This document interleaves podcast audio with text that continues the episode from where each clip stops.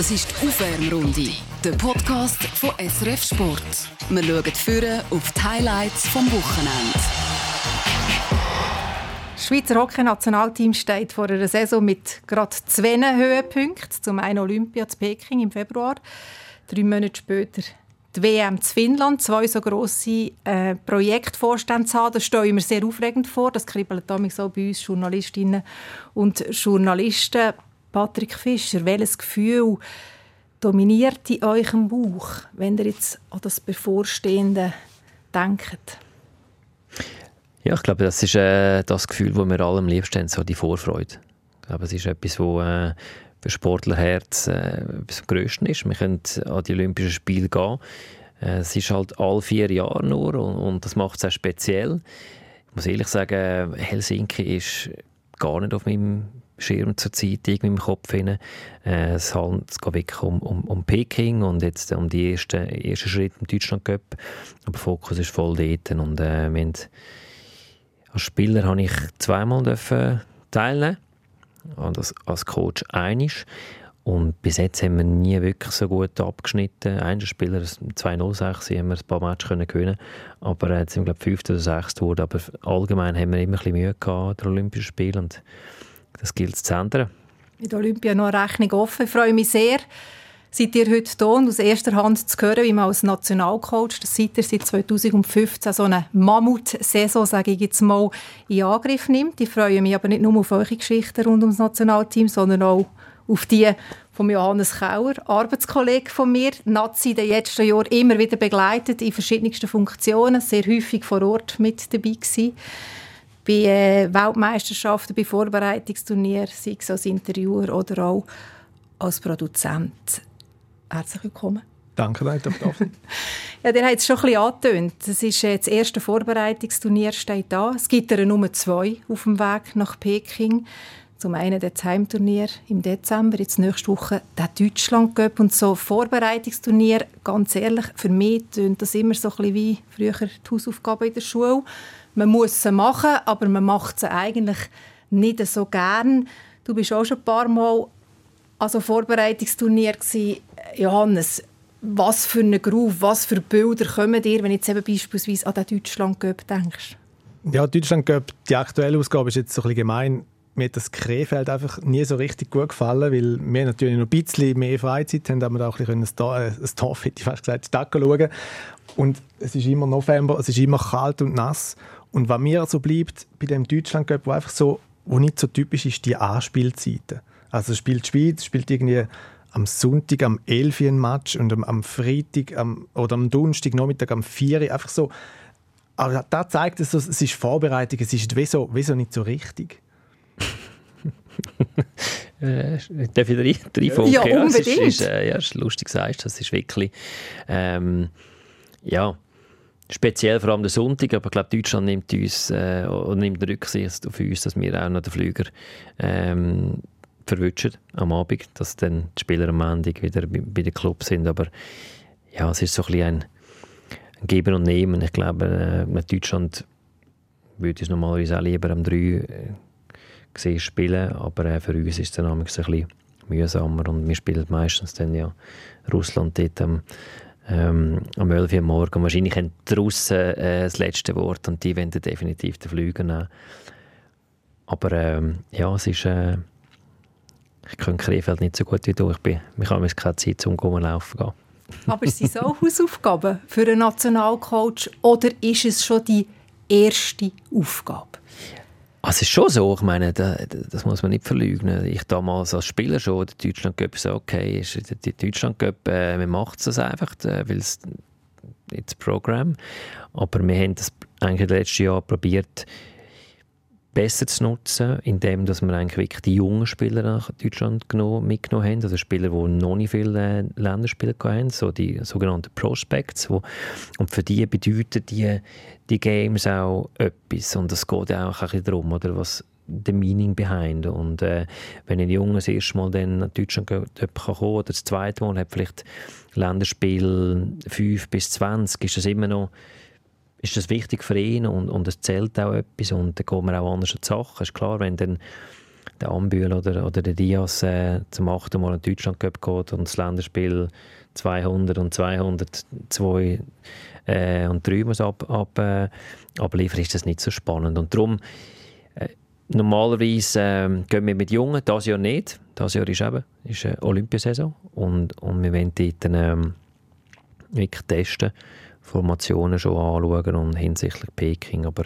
wir probieren das quasi den Deutschland-Groove, wie du das auch erlebst, als Begleiter der Medien, den Nebel, dass man eigentlich die jungen Spieler eigentlich motivieren und ihnen Plattformen geben, um sich an das internationale Niveau zu gewinnen. In der Vergangenheit war sicher etwa einer mehrmals an diesem Deutschlandcup. Die Schweiz ist Tourgast in dem Deutschlandcup 23 Mal. Ich habe es nachgeschaut, mit dabei gewesen. Gibt es eine besondere Geschichte, die ihr mit dem Deutschlandcup vielleicht auch schon als Spieler verbindet? Ja, wir sind vor 2 Jahren im Deutschlandcup mit einer ganz jungen Mannschaft. Und wir konnten den Deutschlandcup gewinnen. Und das war wirklich ein schöner Erfolg, der dann auch in diesen Jungen, es gibt dann ein gutes Gefühl, es gibt uns ein gutes Gefühl und es schafft Breite. Und ich glaube, das ist etwas, wo wenn es den ersten eigentlich erfahren am Flughafen, ja, dass wir den Turniersieger erreicht haben, weil irgendwie jetzt noch eine Konstellation von einem Match und dann haben wir dann dort noch ein Ziggy-Zaggy gemacht am Flughafen. Das ist so eine Folge vom Modus. Aber wenn du gerade Flughafen sagst und vorhin die Slowakei, ich bin auch ein paar Jahre lang mitgereist mit der Nazi und ich sage jetzt, so in der Slowakei jetzt, wieso der, ist vielleicht nicht der Kid zu Turnier gewesen, aber ich muss mich mal besinnen, wo wir so eine uralte Tupolev reinsteigen für irgendwie in die Slowakei, hinterst Winkel zu fliegen. Und wenn du sitzt, da bin ich quasi am André Künzi, der dann hinter mir gehockt ist, praktisch auf der Schoss gehockt. Das war wirklich eine uralte Maschine gewesen. Und das sind so die Geschichten, die ich mit diesen Vorbereitungsspielen verbinde. Es war eigentlich mehr das Drumherum, das Kribbeln und nicht der Sport an sich. Als Nationalcoach willst du ja eigentlich, dass der Sport zu kribbeln ist.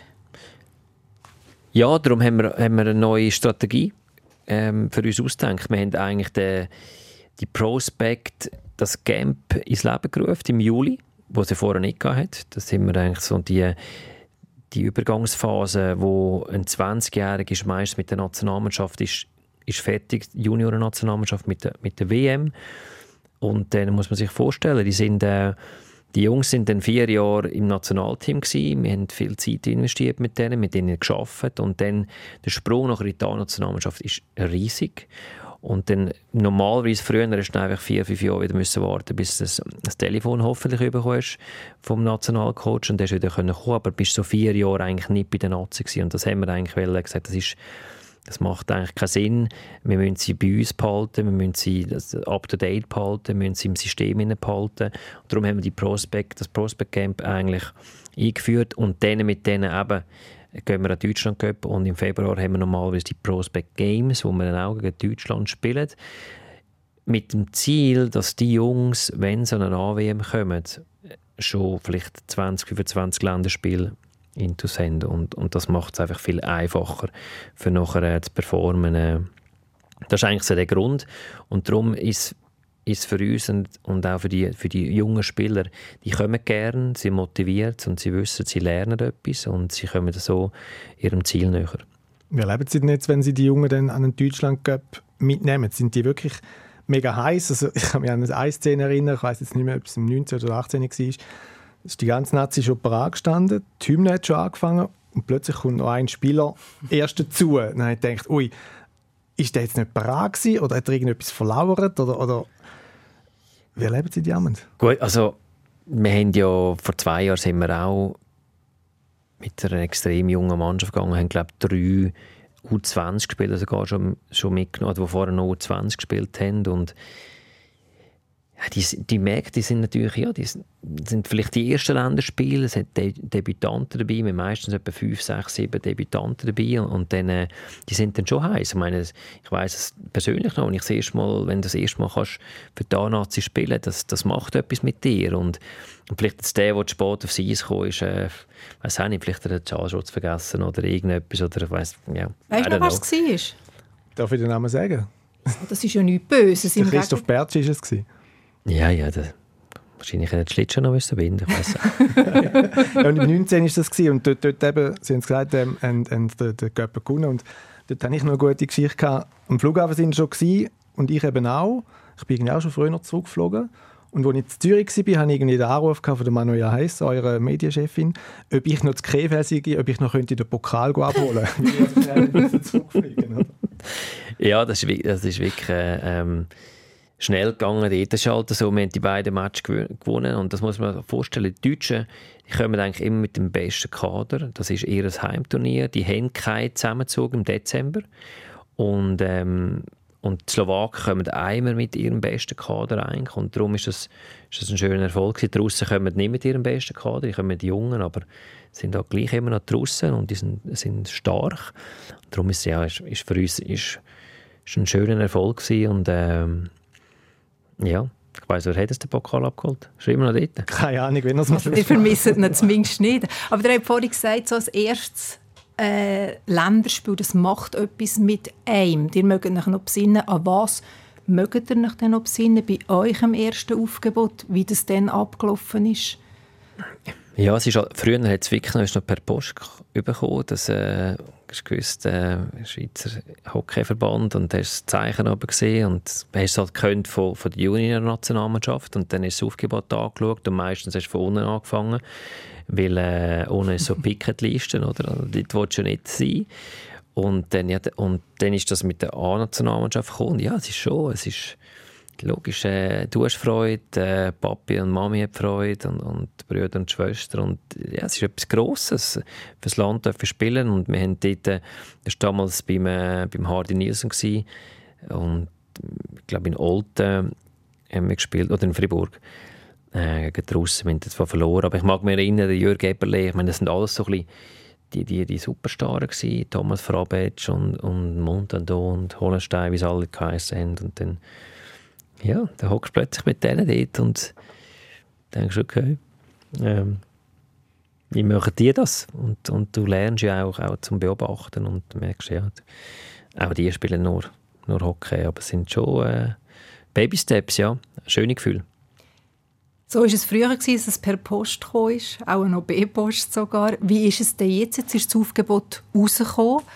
Für den Deutschlandcup, könnt ihr uns ein bisschen mitnehmen, den Prozess, wie läuft das, wie erfahrt der Spieler heute, ich bin dabei oder eben auch, ich bin nicht dabei, was steckt oder dahinter und wie geht es nachher ab?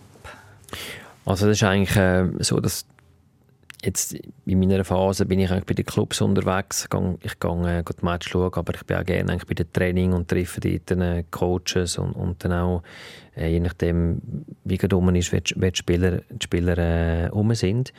Und dann, für uns ist wichtig, dass auch der Club, also auch Coaches eigentlich auch auf eine Art einverstanden sind mit dem Aufgebot. Also ich sage jetzt mal, wenn irgendwie ein Coach mit einem Spieler ein Problem hat und er will ihm gerade irgendetwas beibringen und dann flattert so das Nazi-Aufgebot rein, ist vielleicht auch nicht gerade ideal. Und, also, wir haben beide das Ziel, das Spiel besser zu machen. Und das ist abgesprochen mit den Coaches. Und dann nachher, werden die informiert. Und dann schlussendlich geht es dann über das Büro, werden die Spieler eigentlich alle gleichzeitig, heute neueste Technik, sind die WhatsApps, werden die Gruppen erstellt und alle werden, also die meisten Spieler wissen das vorher schon, aber da wird dann eigentlich so ein bisschen das Aufgebot dann, ja, elektronisch an die weitergeleitet und dann geht es dann an die Medien an. Also die Spieler wissen es immer vorher und die Coaches sind eigentlich mit mir so ein bisschen im Austausch und sie pushen natürlich auch ihre eigenen Spieler. Sie wollen auch, dass ihre eigenen Spieler dabei sind und dann auch wichtig nachher das Feedback. Also als Beispiel, ich frage immer, okay, wie ist gerade der und der drauf? Ich meine, der Coach hat die Spieler Tag ein, Tag aus.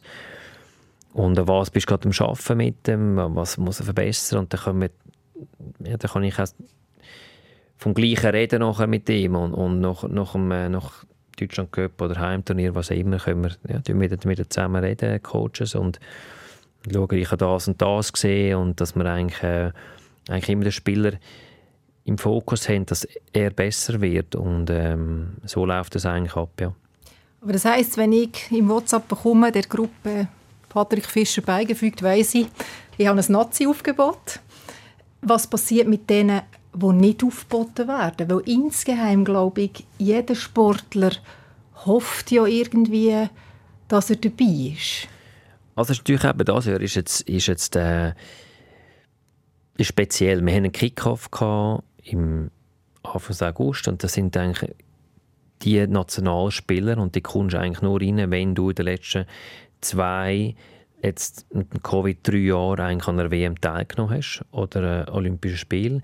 Und wenn du nachher nicht mehr der WM bist, dann gehst du wie eigentlich aus. Das heisst, du bist eigentlich nicht mehr aktuell Nationalspieler. Also wenn du, müssen das auch irgendwie siebeln. Und die Spieler, die jetzt, das sind auch Tennisspieler dabei, und wir haben gesagt, die Spieler, die jetzt an diesem Kick-Off waren, werden definitiv eine Chance bekommen am Deutschlandcup oder am Heimturnier, also das wissen eigentlich die Spieler, also die jetzt nicht aufgeboten werden von dem Kern, die werden sicher die Chance bekommen am Heimturnier. Und darum ist das eigentlich für sie klar, jetzt bei Goalie-Positionen und so, es ist, also wir spüren immer raus, bei wem ist wichtig, dass man das auch noch erklärt. Aber das läuft halt auch viel über den Club und auch über die Coaches, die der eigentlich mit denen auch wieder redet. Und so ist eigentlich die Kommunikation da, dass jetzt in diesen Vorbereitungsturnieren, wenn es nachher Richtung Weltmeisterschaft geht und man macht dort Calls, dann lüte ich denen an, diesen Spielern, oder eben auch die man nicht nimmt, dann lüte ich denen an und erkläre aus diesen und diesen Gründen, bist du da ja nicht dabei und ja, dass es auch von mir gehört. Der brutalste Cut, das habe ich schon in der Vergangenheit immer gefunden, ist ja eigentlich der, wenn man schon vor Ort ist, gibt es ja zum Teil auch noch einen Cut oder von Spielern, die dann nicht spielen können und es eigentlich im letztmöglichen Moment noch rausfaulen. Du hast etwa mal so eine Situation vor Ort schon erlebt. Johannes, wie war das? Das ist ja meistens das letzte Testspiel ist noch irgendwie auf dem Land, sage ich jetzt mal. Dann bist du irgendwie in La Chaux-de-Fonds und weisst, jetzt müssen irgendwie 5 Spieler oder 4 Spieler müssen noch weg und dann ist dann mal ganz lang die Garderobentür zu und dann weisst du dort hinten dran, muss jetzt der Patrick Fischer diesen 4 Spielern das sagen. Aber ich glaube, sie wollen es auch direkt diesen Spielern können sagen. Und im Nachhinein sind sie immer komplett platt, wenn sie dann rauskommen. Wir merken auch, das geht ihnen extrem nach das Herz. Denen müssen sie sagen, es geht nicht. Und gleich aber, sie wollen das ihnen direkt in die Augen sagen. Ja, ich meine, das ist nicht das Faire. Ich meine, wir haben eine Zeit miteinander verbracht. Meistens sind das 2, 3, 4 Wochen in der Vorbereitung. Und ja, die Spieler, die sind weg von der Familie, die sind im Verzichtmodus, andere sind in der Ferien, aber sie wollen eigentlich an die WM gehen und sie gehen alles im Training und dann kommt nachher der Coach und sagt, das reicht nicht. Das ist bitter. Wir tun uns auch wirklich extrem gut vorbereiten auf die Gespräche, dass man denen auch kann wirklich klar aufzeigen, warum nicht, was fehlt, dass man ihnen wie aufzeigt, noch schaut, dass du nie mehr in dieser Position bist, dass du nicht mehr auf dem Sturm sitzen in dieser Situation. Wir arbeiten dem und an dem. Und logischerweise die Spieler hören das nicht gern in dem Moment. Am liebsten würden sie wahrscheinlich auffressen. Aber it's part of the business. Und es ist für mich unglaublich schön zu sehen, wenn sie zurückkommen. Ich meine, ich darf das so sagen, Tristan Gervais, habe ich 2-mal als letzten Spieler heimgeschickt. Und alle, die da drin können, die wissen, der gibt alles für den Sport. Der lebt das mit jeder Ader von seinem Körper. Und da fliessen auch Tränen. Aber nicht nur einfach, der ist dann wirklich zerstört. Aber gleichzeitig so, quasi dir zeige ich schon noch. Und dann, ein Jahr später, kommt er zurück und schafft hart, nachdem er so 2-mal rausgekommen ist und wird dann ein wichtiger Teil von der Mannschaft, wo wir 7 Medaillen geholt haben, auch in den letzten Olympischen Spielen. Und das sind so die schönen Geschichten hinter dem auch, die Spieler, die es dann wirklich umsetzen und sich das zu Herzen nehmen. Aber absolut unangenehme Momente, ganz klar. Die erste Frage, die uns dann halt auch immer in den Sinn kommt, warum hat es jetzt der Tristan Gervais nicht geschafft? Und dann kommt aber so Sachen, wie Sie uns jetzt gerade gesagt haben, da kommt dann nicht an die Öffentlichkeit quasi, ja, der Tristan muss dort und dort noch arbeiten. Und das ist halt auch irgendwie das Pokerface, glaube ich, das Sie auch immer viel mal dann vor die Medien mitnehmen. Dass da einfach, das bleibt in der Hockey-Familie drin. Ja, ich denke, das ist auch, ich meine, schlussendlich sind das dann auch kritische Aspekte, wo man sagt, wegen dem schaffst du es nicht. Und das bleibt zwischen ihm und mir. Und aber mir ist wichtig, dass er weiss. Und ich glaube, man kann immer Spieler nicht sagen, ja, ich weiss, du hast im Fall mega super gemacht und alles ist gut, aber jetzt schick dich heim. Ich meine, du willst wissen, hey, okay, an was liegt es und wo kann ich mich verbessern und dass ich den Traum erfüllen kann. Und das ist einfach die Ehrlichkeit, die ich für mich selber ganz klar würde verlangen als Spieler. Und ich sage, hey Coach, sag mir, warum ich das jetzt da nicht packe. Und dann kann ich auch etwas an dem weiterarbeiten. Und das ist auch das, was die Spieler, denke ich, auch schätzen an uns. Ich meine, wir sind dort immer, da bin ich nicht alleine drin. Wir sind dann meistens Tommy und ich, je nachdem, wenn es ein Goalie ist, kommt noch der Goalie-Coach rein, dass sie wissen, okay, das ist ein Gruppenentscheid auch und wir sind voll überzogen, aber es ist immer extrem schwierig. Also es wird immer heftiger. Die Entscheide sind so, wir haben so eine gute Qualität der Spieler und manchmal sind es wirklich Nuancen, die entscheiden. Auch die Rolle zum Teil. Vielleicht schicken wir sogar einen besseren Spieler heim als vielleicht der, den man behaltet, aber er passt besser in die Rolle. Vielleicht ist es einfach die Rolle des überzähligen Spielers, den ein anderer einfach nicht handeln kann. Und auf das muss man halt auch ein bisschen schauen. Schlussendlich gilt es nicht immer, die besten Spieler zu haben. Wir müssen die besten Spieler haben für die jeweilige Rolle. Das ist ein bisschen wie das Schachspiel, das letztlich muss stimmen. Da hat der Tommy angesprochen, einfach für die, die es nicht wissen, Tommy Albelin, euren Assistent. Inzwischen, der hat angefangen im Dezember 2015 mit anderen Assistenten. Dann waren der Reto von Hax und der Felix Hollenstein eure Assistenten gewesen. Und wir wollen rasch reinhören an dieser Medienkonferenz, die dir vorgestellt wurde, wie ihr selber gesagt habt, was von euch zu erwarten ist, wer ihr seid. Wir haben die Chance und wir sind drei, ich sage jetzt mal, Abenteurer und Leute, die hinstehen und Mut haben und wir nehmen das so an, wir werden alles geben und dann schauen wir weiter. Man kann es interpretieren, wie man es will. Für uns ist es schon, wir freuen uns einfach, dass wir die Chance bekommen, dass wir das machen dürfen und ich bin sicher, dass es längerfristig dann weitergeht. Es ist längerfristig weitergegangen, die Assistenten haben gewechselt, aber ihr seid noch da. Wie viele Abenteurer steckt jetzt neu in euch, 6 Jahre später? Ja, immer mehr. Ich bin einfach ein neugieriger Mensch und das Abenteuer ist voll im Gang. Ich glaube, wir haben einen riesen Weg hinter uns. Abenteuerlicher Weg. Also es ist wirklich schöne Sachen erlebt, wir haben weniger schöne Sachen erlebt, sprich also emotional harte und emotional schöne und das ist ja das Abenteuer eigentlich. Aber die ganze Geschichte ist ja, wo wir angefangen haben und das habe ich von Anfang an betont. Ich meine, ich bin dem Hockey, im Schweizer Hockey gross geworden. Ich bin ein absoluter Vollblutstürmer gewesen. Sehr angriffslustig und defensiv ist nicht gerade so mein Hauptthema gewesen. Und ich habe das auch miterlebt. So ein bisschen international haben wir halt sehr defensiv immer gespielt und das ist nicht mein Spielstil. Das will ich auch nie sein als Coach. Ich bin einer, der angreifen will und ich habe gewusst, das will ich auch machen. Und ich habe eigentlich Gegenfrage gestellt an meine Chefs, sind die bereit für das? Weil ich will angreifen und vielleicht sind wir noch nicht bereit für das, aber es braucht einfach Zeit und ich bin mega froh, haben wir Zeit bekommen und haben wir zum Glück auch im richtigen Moment einen Erfolg feiern in Kopenhagen, weil das war auch mal ein dünner Fädeli gewesen. Es hat sehr viele kritische Stimmen rum gehabt, hat auch wahrscheinlich auch jetzt noch kritische Stimmen rum, aber es ist ein Prozess, wo ich ganz klar gesehen habe, wir sind am Wachsen. Also wir spielen Hockey, wir lernen Hockey spielen auf höchster Stufe, unter Druck mit der Scheibe und um das geht es.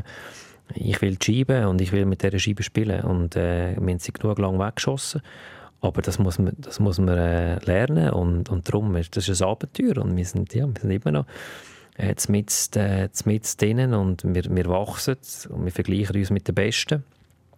Und wir haben immer mehr Schweizer Spieler, die sich auch zu den absolut Besten können, zählen von dem Hockeysport. Und ich finde das mega eine schöne Entwicklung. Was auch eine neue Entwicklung war, man nehme mich besinnen, als ihr gekommen seid, ihr seid früh von Medaillen geredet. Ihr seid gekommen nach, ich sage jetzt schon, John Simpson, Glen Hanlon. Johannes, du bist dann hautnah dabei gewesen. Was war das für ein Wechsel gewesen, den Patrick Fischer hier reingebracht hat, so von Philosophie? Ja, das grosse Thema hier war ja die ganze Swissness, die man unbedingt reinbringen wollte. Und da haben wir einfach an dieser ersten WM in Moskau extrem gemerkt. Die hatten dort die speziellen T-Shirts, die wir nach dem Training anhatten.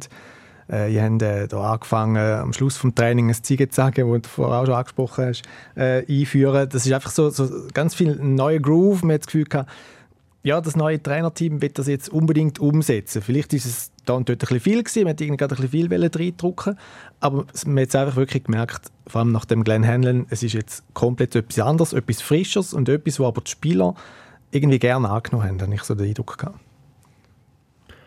Ja, ich denke, was sind wir Schweizer Hockey? Wir haben eine kanadische Großmutter und einen schwedischen Großvater. So sind wir einfach gross geworden. Wir haben von diesen Coaches gelernt und wir sind gewachsen. Und schlussendlich, ich bin damals schon, wo Glen Hanlon, ich meine, ich stelle mir das brutal schwierig vor für einen Glen Hanlon. Da kommt einer, der keinen Plan hat, wer da in diesem Land Hockey spielt. Und dann muss der von Stadion zu Stadion. Und vielleicht hat er einen guten Match, aber er ist eigentlich nicht so ein guter Spieler. Und denkt er vielleicht, das wäre auch noch einer für die Nazi. Also, nicht einfach. Aber ich habe dir jetzt schon gesagt, nachher, ich war noch zu Lugano Coach, es muss unbedingt einen Schweizer Coach haben.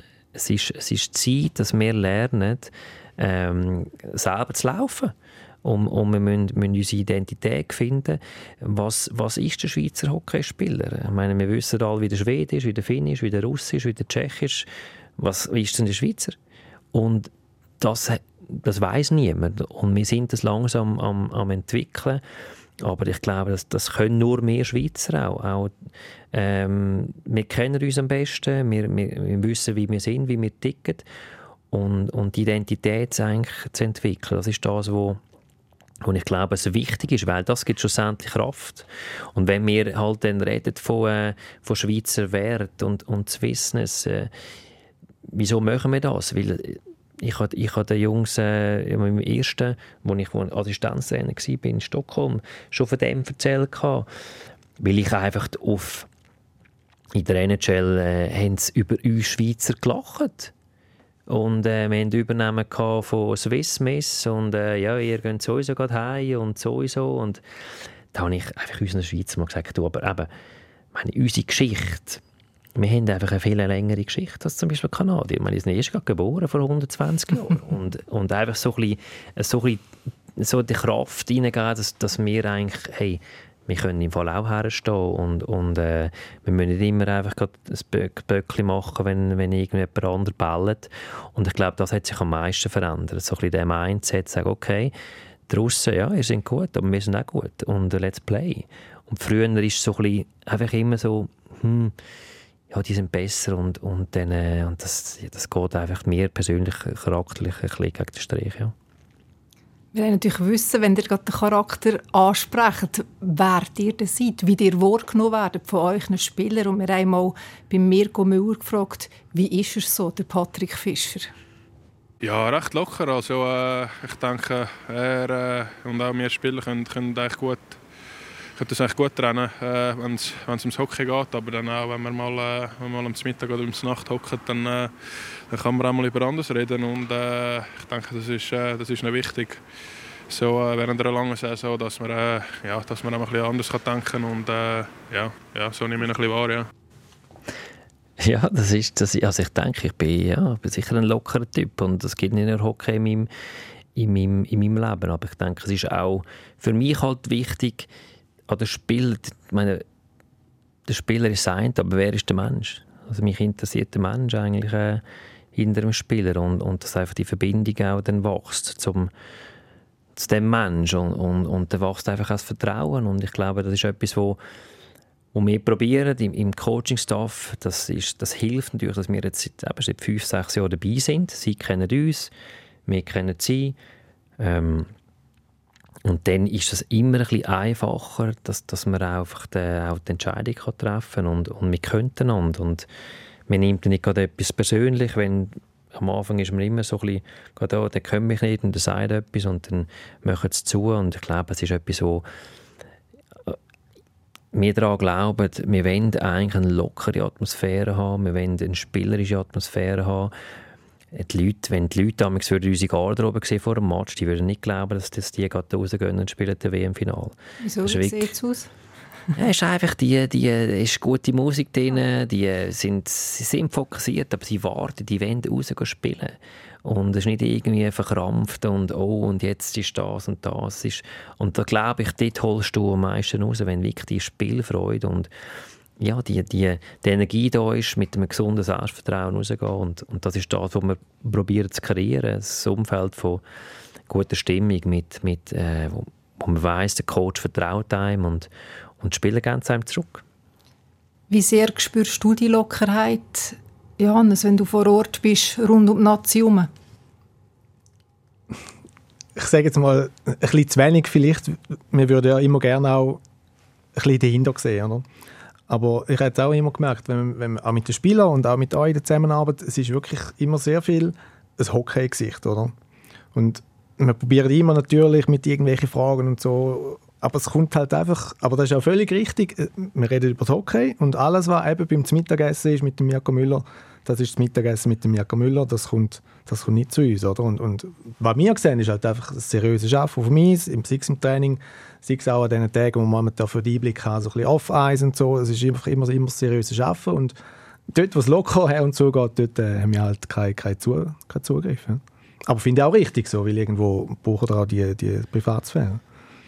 Ja, ich denke, es halt, das macht halt dann schon etwas, wenn eine Kamera oben ist und der Mensch verändert sich dann halt damals ein bisschen und ja, man ist ein bisschen anders. Und wir haben halt bei uns auch in der WM die sogenannten die SAC-Hütten, wo wir die meisten Jungs drin sind und jetzt sind wir, ja, dort ist eine lockere Atmosphäre eigentlich da. Wir haben das mal ein bisschen einen Einblick gegeben, wo wir eigentlich mit euch ein Video gedreht haben. Und das ist schon essentiell auch halt für den Teamgeist. Aber ist klar, ich meine, auch ich wenn ich ein Interview vor dem oder nach dem Match gebe, ist logisch, dann bin ich im Game-Mode und dann bin ich auch nicht locker und gehen wir mal ein bisschen schauen. Ich meine, ist klar, dann werden wir gewinnen und dann kommt auch die Energie auch auf. Aber sonst, ich glaube, wir haben eine, ich sage jetzt mal, die Balance von harter Arbeit. Ich meine, du bist bei uns im Training dabei. Wir haben extrem harte Training. Ich glaube nicht an 80%. Wir trainieren nicht wirklich lang, aber wir trainieren hart. Aber wir haben auch die Balance nebenzu, dass sie wieder erholen können. Und am besten erholst du, wenn es ein bisschen spassig ist. Die SAC heute, das ist ja dort, wo die Erholung stattfindet. Das ist ein Raum für euch daheim, um sich vorzustellen, der eingerichtet ist.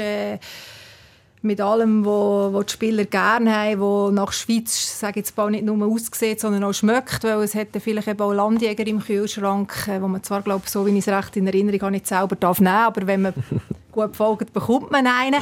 Aber der Game-Modus, der eben je nachdem auch in den Interviews ist, Johannes, machst du dich an Situationen erinnern, wo du das besonders gespürt hast? Ja, es ist einfach so, egal ob man jetzt ob wir Kanada geschlagen haben, Paris, oder gegen Slowenien verloren haben. Ich weiss jetzt zwar nicht, ob es da wirklich mal passiert ist, aber der Game-Mode, den Sie angesprochen haben, das spielen eigentlich immer gleich. Also die Emotionen überbringen bei uns im Interview ist nicht so ihre Sache, habe ich so das Gefühl. Ist auch ein bisschen mein Problem gewesen. Ich habe immer so gemerkt, ich meine, wir haben Zeit für 3 Fragen oder so und da will man auch möglichst viel trainieren packen und probieren, irgendwie immer wieder einen anderen Weg zu finden. Aber ich habe immer gemerkt, wenn ich die erste Frage gestellt habe, dann kommt meistens einfach eine Matchzusammenfassung. Egal, wann ich frage. Und das ist eigentlich immer so ein bisschen auch probiert man eben zu verhindern, weil wir haben ja gesehen, dann irgendwie im zweiten Drittel in Unterzahl nachher so den Ausgleich bekommen und so. Aber das ist einfach so eine Zusammenarbeit, wo man so ein bisschen probiert, aber so eben, ich sage, die sind noch voll im Gameplan drin und dann, ja, dann kommt es halt auch immer ein bisschen gleich raus. Ja, ja, gut gehört. Also, können wir ja das mal sagen. Danach rede ich mal von einem anderen Match.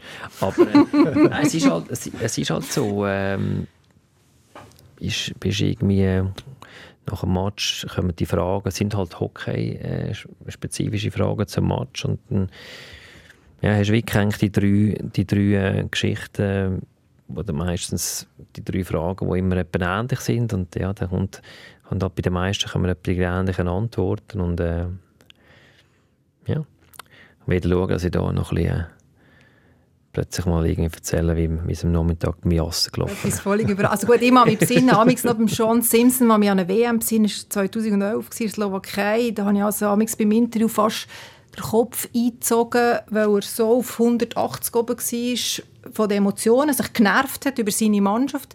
Anstandshalber, aber gleich zu diesem Flash-Interview, also dem, der unmittelbar nach dem Match gekommen ist. Und ich habe irgendwann auch gesagt, hey, geh lieber zuerst in die Garderobe, lass dir den Dampf ab und komm wieder raus. Es ist einfacher. Und daneben hat er können, bei denen hochschwanger war. Er war der fürsorglichste Mensch. Aber das waren wirklich die Momente nach dem Match, wo ich das Gefühl hatte, jetzt schlägt er mir den gerade ab, den Kopf. Hast du auch schon mal so erlebt, den Patrick Fischer? Nein, also gerade den Kopf abschlagen nicht. Ich weiss einfach, einmal habe ich selber eingeschätzt. Da war gegen die Tschechen, ich glaube in Bratislava, wo wir hinten waren, 4-2 und dann auf 4-4 ausgeglichen haben und den Goalie rausgenommen haben und dann das 5-4 noch gefressen haben. Und dann habe ich irgendwie gefunden, eigentlich ist ja cool, hey, irgendwie aufgeholt gegen die Tschechen, grosse Mannschaft, und habe das in die erste Frage getan, so quasi, hey, moralischer Sieger heute. Und dann schaut mich der Patrick Fischer an und findet, nein, wir haben den Match verloren. Und das war auch völlig richtig. Ich habe das einfach völlig falsch eingeschätzt. Aber es kommt ja dann nicht, dass er mir den Schläger über den Kopf zieht, sondern es kommt einfach eine ehrliche Antwort und findet, ja, aber nein, hey, wir wollen den Match gewinnen.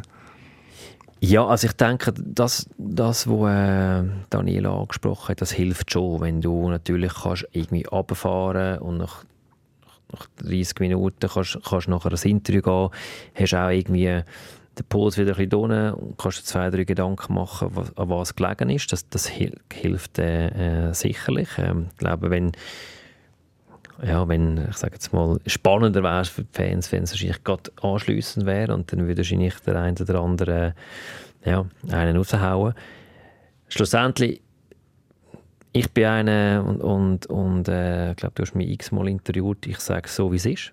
Wenn wir schlecht waren, in meinen Augen sage ich, dass wir schlecht waren. Wenn wir gut waren und haben gleich verloren, sage ich das auch so. Es ist ja relativ abgekühlt und neutral. Aber ich glaube, das ist auch etwas, wo also jetzt bei mir auch in der Mannschaft, im Prozess, wenn wir jetzt Kanada schlagen, dann haben wir das geschlagen. Das ist auch okay so. Aber dann müssen wir jetzt nicht gerade Bäume reissen. Wie man dann auch, wenn man gegen Slowenien, wo der Match angesprochen ist, muss man 4-0 führen und nachher machen es noch 4-4 und am Schluss gewinnen wir noch. Dann schaue ich halt auch auf die Leistungen und ich gehe nicht in den emotionalen Rollercoaster rein und that's me. Und neutral und abgekühlt. Aber dank Leonardo Genoni wissen wir, Patrick Fischer, es geht schon noch emotionaler. Ja gut, ich glaube, wenn er mal wirklich hässig ist, müsst ihr jetzt vielleicht mal den Ausrüster fragen, wie viele Stöcke das er schon gebraucht hat für einen Trainer, also der eigentlich nicht so viele Stöcke kaputt machen sollte. Wie viele Stöcke? Wir fragen lieber grad direkt statt der Ausrüster, wie viele Stöcke gehen so kaputt? Sagen wir nicht eine Saison, sagen wir ein WM-Turnier. Puh, das weiss ich nicht, aber es ist schon so, ich meine, ist klar, ich meine, die Leute sehen mich vielleicht damals immer alles easy, chillig, aber ich meine, wenn es Zeit ist, zum laut werden, dann kann ich das auch, das ist auch so, ich meine, ich will gewinnen und wenn es braucht, dass man laut wird oder ein Stock muss daran glauben, dann ist es halt so. Ich bin zwar immer, also ich bin ja als Spieler, ein emotionaler Spieler gsi, dort auch emotionale Ausbrüche gehabt. Und als Coach, in meinem ersten Jahr als Coach, bin ich auch viel mehr lauter geworden als jetzt. Weil ich merke, jedes Mal, wenn ich laut werde, ist die Mannschaft total verunsichert nachher. Das hat mir noch nie geholfen. Und darum habe ich das auch ein bisschen angepasst. Aber der Leo meinte, ich mache einfach einen Stock kaputt, wenn ich im Penaltyschiessen kein Goal mache. Und dann muss man den Stock dran glauben. Da haben wir die passende Antwort dazu. Ja, ich glaube, er ist einer, der immer mal versucht, mir ein Goal zu machen und es nie schafft. Also ist er eigentlich meistens recht hässig. Ich weiss auch nicht wieso. Also doch, weißt du, jeden Schuss von ihm eigentlich auch gehebt habe. Bis jetzt, wenn mal einen neuen Trick probieren. Ein neuer Trick ist gefragt, Patrick Fischer. Ja, das ist... aber haben wir nicht letztens... Haben wir einen Match mitgemacht? Ah ja, genau, um Evert Legends haben wir gespielt. Da haben wir auch mitspielen. Und dann habe ich gerade mal eins noch gemacht, der Leo. In your face. Wie sehr bist du überrascht, Johannes, wenn du das hörst von Leonardo Genoni, eben vielleicht so ein bisschen zwischen den Zielen, aber dass es auch emotionale Ausbrüche gibt beim Patrick Fischer? Die gibt es einfach in der Garderobe. Auf dem Feld oder im Training ist das Lauteste, was ich glaube, gehört hast, wenn sie mit den Leuten mit der Pfeife pfeifen, dann weiss man, oh, jetzt passt es nicht so, wie der Einsatz ist oder so. Aber irgendwie so etwas Emotionales, irgendwie, dass ein Schläger kaputt geht oder auch nur schon laute Worte, das passiert, glaube ich, definitiv in der Garderobe, weil es vielleicht auch nicht etwas ist für die Öffentlichkeit. Dort gibt sich der Patrick Fischer schon immer sehr, sehr viel cooler, wie dann in dem Fall in der Garderobe. Ja, aber wie gesagt, es ist ein Prozess gewesen. In Lugano bin ich schon etwas ausgedickt, auch als Coach, und auch in Kopenhagen noch zum Teil, aber jetzt Bratislava und auch jetzt eigentlich dieses Jahr bin ich selten laut geworden. Und das einzige Mal, wo ich wirklich laut geworden bin, war eigentlich gegen Deutschland gewesen. Die letzten 10 Minuten im TV-Timeout auf der Bank. Aber auch das hat wieder nichts genützt. Also, es ist wirklich eigentlich eine Erkenntnis für mich, dass es bis jetzt es bringt nichts, wenn ich die Leute zusammenschieße oder poltere. Und darum. Was sind denn die Sachen, die euch vor allem auf die Palme bringen? Wenn, also egoistische Sachen, wenn jemand dem anderen irgendwie die Schuld gibt oder noch ein Fingerpointing oder irgendwie der Einsatz fehlt oder sich jemand vor die Mannschaft stellt und dann kann es dann schon unter 4 Augen ziemlich, also da kommt es dann messerscharf entgegen und dann weiss es auch der andere, ja, jetzt hat er nicht mehr viel Choice, entweder macht er es einfach und sonst ist er einfach weg. Und das sind so ein bisschen Themen. Und ich merke einfach in den letzten 2-3 Jahren, die Spieler, ich erinnere mich an keinen, wo ich wüsste, er hat nicht alles gegeben. Sei es im Training oder in dem Match. Oder sie sind nicht wach oder sie passen nicht auf. Und von dem her auch sehr wenig Grund, auch in der letzten WM. Ich meine, in jedem Match, wir sind gut gestartet, wir kommen dann ein schlimmer Schlappen über gegen die Schweden, wo, ja, haben wir ganz klar analysiert nachher, kann passieren, nicht in dieser Höhe, aber die Reaktion am anderen Tag mit dem, glaube 7 oder 8-1 gegen die Slowaken, ist wieder extrem gut gewesen noch. Und der Russen-Match, der auch ein sehr guter Match war, um am Schluss zu verlieren. Und eigentlich bis in den letzten 10 Minuten von Deutschland haben wir ein unglaublich gutes Turnier gespielt, was eigentlich gar nicht gebraucht, um irgendwie zu poltern. Es ist auch in der Vorbereitung, wir haben eigentlich jeden Match gewonnen und die Einstellung war immer da gewesen. Die Jungs waren immer wach gewesen. Grosses Kompliment der Captain Staff auch, wo das eigentlich auch viel abfedert. Ich meine, wir verlangen das auch von denen, dass sie eigentlich die Mannschaft auch trägt und die Garderobe wach ist. Und ich messe einfach die Mannschaft immer, wie kommen wir raus. Und wir sind ein unglaublich gutes Starting-Team. Jedes seit ein paar Jahren. Wir haben wir sind wach. Und das sind verschiedene Pegel, die ich anschaue. Ist die Mannschaft da? Sind sie gut im Training? Sind sie miteinander? Und wenn das jemand nicht merkt, einer ist am Schiessen, ja, dann kommt der Fisch um die Ecke. Dann kommt der Fisch um die Ecke. Wenn wir jetzt haben wir den Horizont ein bisschen weitergefasst, kommen wir wieder auf das unmittelbar bevorstehende Deutschlandcup. Was braucht es, damit der Fisch in der Erde in Krefeld nicht um die Ecke kommt? Ja, aber erstens die Einstellung. Absolut Top-Einstellung von Anfang an. Erste Training, erste Videosession, das wach sind, dass man merkt, okay, die Events, sie sind da, und das spürt man ja auch, wenn die Spieler wirklich, wenn man in die Augen schaut, merkt man, okay, der ist da, der ist noch ein bisschen am Schlafen. Und dann auch die Umsetzung, wir haben wieder ein paar Sachen neu adaptiert in unserem Playbook, und das ist mir auch wichtig, dass die Spieler Fragen stellen, dass sie es verstehen, dass wir dort schnell wach sind. Und schlussendlich ist das eigentlich das, was wir von den Spielern verlangen können. Absolutes Commitment, wenn es zählt, im Training und auf dem Eis. Und wir sind im Teamsport, und es geht nicht über gute Teamplayers. Also das heisst, ja, sich für den anderen hinstellen, fürsorglich sein, helfen und nicht nur deine eigenen Kugeln schieben. Und ja, auf so Sachen schauen wir. Und dann läuft das Tiptop in Deutschland. Dann wünschen wir euch, dass es nicht nur in Deutschland Tiptop läuft, sondern auch zu Fisch im Dezember und vor allem im Februar zu Peking bei den Olympischen Spielen. Eine spezielle Herausforderung, die das ja wird in Zeiten der Pandemie. Merci vielmals, Patrick Fischer, für den Besuch in der Aufwärmrunde.